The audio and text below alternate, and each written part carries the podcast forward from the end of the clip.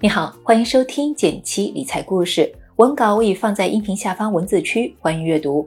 你想参加一个有带学、有监督、有打卡的理财成长计划吗？欢迎来参加由简七社区发起的三十天理财成长计划。第一期报名已经结束，没来得及参加的小伙伴可以搜索公众号“简七独裁，回复“电台”领取资料包，等待下期活动开启吧。一起来看看今天的内容。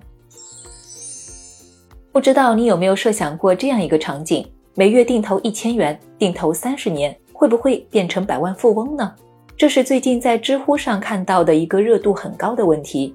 先不讨论一百万元的可能性，任何一件事坚持三十年都需要强大的意志力。所以这里先给提问的人点个赞。不过光有想法还不够，关键还在于执行。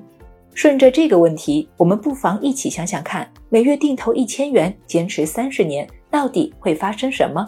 一千元显性资产，说多不多，说少不少，足以让我们作为投资的起步金了。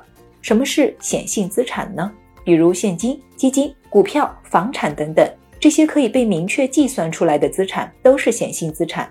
福布斯、胡润这些财富榜单，每年都给富豪们做排名。他们就是专门负责调查富豪们的显性资产，只要是符合规范的商业行为，最终总是有办法记录具体数字的。对于我们普通人来说，搞清楚自己有多少显性资产是投资前的第一步。假设每月定投一千元，按照平均年化收益率百分之十来算，三十年后我们会有多少钱呢？用减期复利计算器这个小工具，输入年份、预期收益率这些数字，我们得出了答案。一百九十七万元，感兴趣的小伙伴可以在文末点击阅读原文，动手算一算。我们都听说过复利的威力，通过它的计算公式，我们可以发现复利跟利率和计息期有很大的关系。一百九十七万早已超越了百万的目标，哪怕是离两百万也只差三万而已。想要补足这一个小缺口，至少有三种途径：第一，每月在一千元基础上多投入一些本金。第二，多学习理财知识，想办法提高收益。第三，尽早开始投资，拉长周期，做长期的朋友。无论你打算从哪个要素着手，两百万这个数字都是很有希望的。而上面的三种途径中，最难的是第三种。到底如何坚持才能三十年不松懈呢？说到这儿，不得不提隐性资产了。什么是隐性资产呢？虽然它不像显性资产那么容易被记录和量化。但也并非完全无迹可寻。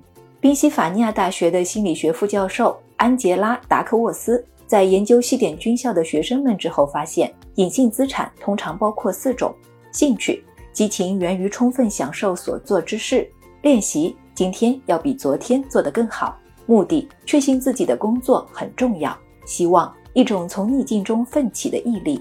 那么，如果是投资过程，如何提升隐性资产呢？想要长时间坚持，关键的一点就是学会给自己正向激励。我们之所以容易焦虑，往往是因为看到了理想和现实的差距后，产生了无力感。这个时候，不妨降低自己的期望值，放弃贪多求快的心理。比如说，过去你可能期望在三年内能拥有一百万，我可能会把它变成三年内存下第一个十万块，或是十年内拥有一百万。一旦我能比预估的周期更快完成，或者在预估周期内有更好的效果，那么我就给大脑营造出了短期的正向反馈，自然而然就坚持了下来。与其望着遥不可及的目标倍感焦虑，不如专注于自身能力的积累，从每天的一点点改进开始，相信复利给予的回报。想起巴菲特年轻的时候出版过一份赛马投注指南，他也总喜欢拿赛马和股市进行比较。赌马的人大多数可以分成两个流派：速度派和旅途派。速度派认为跑最快的马能够赢得比赛，而旅途派更关注的是马匹在旅途中遇到的各种细节。当天的赛道有利吗？你在正确的方向上投资吗？那匹马排位靠后吗？买入的价格划算吗？投资又何尝不是一场旅途呢？当我们将显性资产和隐性资产综合起来看。短期的速度成败，拉长时间来看，都会变得不那么重要。如果说显性资产是投资高手们的术，那么隐性资产则像是高手们的道。有道无术，术尚可求也；有术无道，止于术。今天的最后，也想随机采访一下，你是在追求投资之术还是投资之道呢？